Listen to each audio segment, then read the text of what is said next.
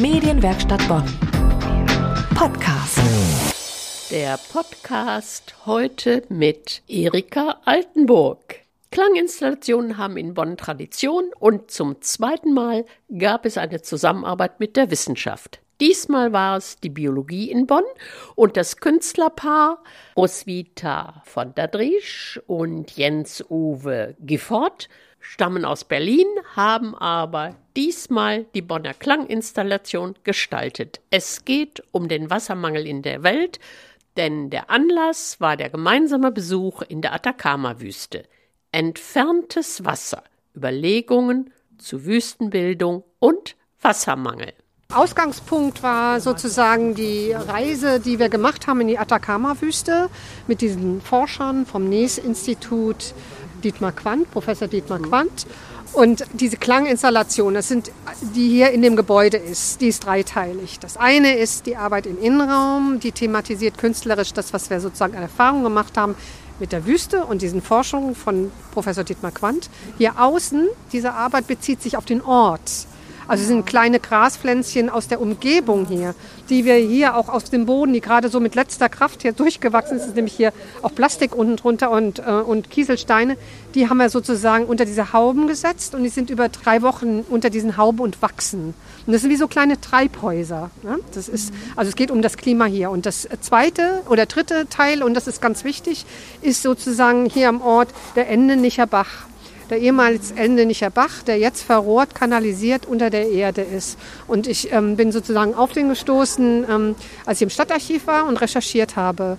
Und ähm, das war natürlich auch ein interessanter Aspekt, wenn man über Wasser nachdenkt und äh, das macht ja auch diesen Ort aus, dass der sozusagen nicht mehr sichtbar ist, aber eigentlich hier unten drunter verläuft. So, das war sozusagen der dritte Aspekt. Also der Ort ist ein ganz wichtiger Punkt für uns und wichtig auch die Arbeit jetzt sozusagen, die wir durch unsere Erfahrungen ähm, gesammelt haben. Und wir fanden es ganz spannend in der Atacama-Wüste. Wir haben vielleicht ist das ein ganz schönes Beispiel dafür, um zu verstehen, was für Klänge da zu hören sind. Das eine ist sozusagen diese phylogenetischen Bäume, die, die, die wir von Dietmar Quandt bekommen haben. Der hat über eine Pflanze in der Atacama-Wüste geforscht. Das ist sozusagen dieser ganze Ablauf von dieser Pflanze durch die Evolution. Das ist sozusagen ein Punkt, aber auch interessant für uns als Künstler zu schauen, naja, wie ist das dann mit der, mit der, mit der Forschung? Man hat sozusagen, man kategorisiert die Pflanzen ein in der Timeline und für uns war es wichtig, also jetzt zum Beispiel gibt es einerseits sozusagen diese, diese Struktur, diese Regale, die eine Ordnung haben, aber darauf sozusagen diese Gipsplatten, die irgendwie immer andere von, von diesem Austrocknungsprozess her divers sind eigentlich. Es ist nie gleich.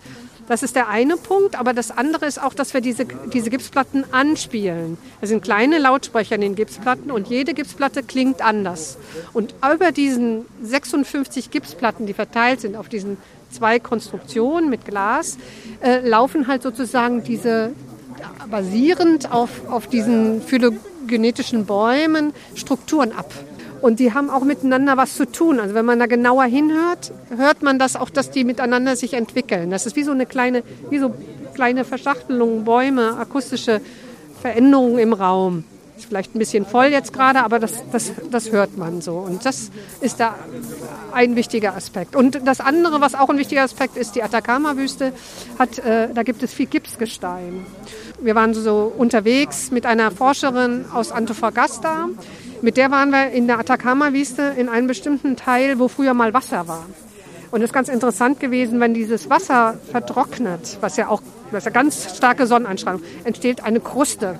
Und diese Kruste sieht so ein bisschen aus wie Kuchen, also wie man das kennt von so, von so gebackenem Kuchen. Und diese Krusten, diese Schollen erinnern auch ein bisschen, also das ist sozusagen ein bisschen auch angelehnt daran. Aber diese Gipskristalle, die man sich anschaut, ich weiß nicht, waren Sie mal im Mineralischen Museum? In Bonn müssen wir hingehen. Das ist wirklich interessant, weil die Gipskristalle, die sind, haben auch so eine Struktur.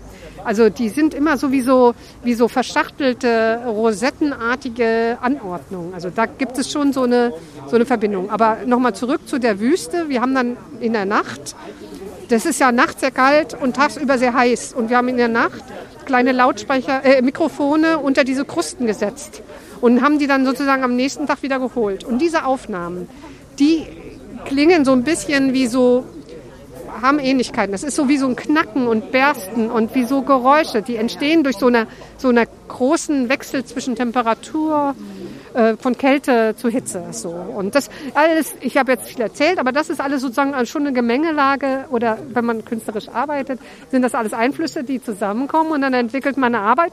Ja, so eine Arbeit haben wir ja noch nie gemacht, ne, Jens? Was soll ich dazu sagen? Ja, also, es, sind, es sind, äh, ist eine Komposition, die halt äh, ungefähr acht Minuten lang ist und die hat, hat eine Dynamik. Das war der Podcast heute mit Erika Altenburg. Ja, Wassermangel, das wird uns noch lange beschäftigen. Und was das Künstlerpaar aus Berlin, die in der Atacama-Wüste waren und viele Ideen mitgebracht haben, auch für Bonn und die Überlegungen, wo entfernt sich Wasser und wo findet man Wasser, das können Sie auch auf deren Homepage finden.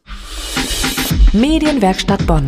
Mehr Beiträge auf medienwerkstattbonn.de.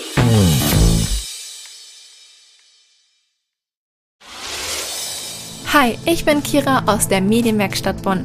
wenn du selbst mit dem Gedanken spielst, in die Medienwelt einzusteigen, dann hör doch gerne mal in unseren Podcast Dein Weg in die Medien rein. Einmal im Monat spreche ich mit echten Medienprofis darüber, wie sie es in ihrem Beruf geschafft haben und welche Tipps sie dir geben würden, wenn du selber durchstarten willst. Dein Weg in die Medien. Den Link zum Podcast findest du in den Show Notes.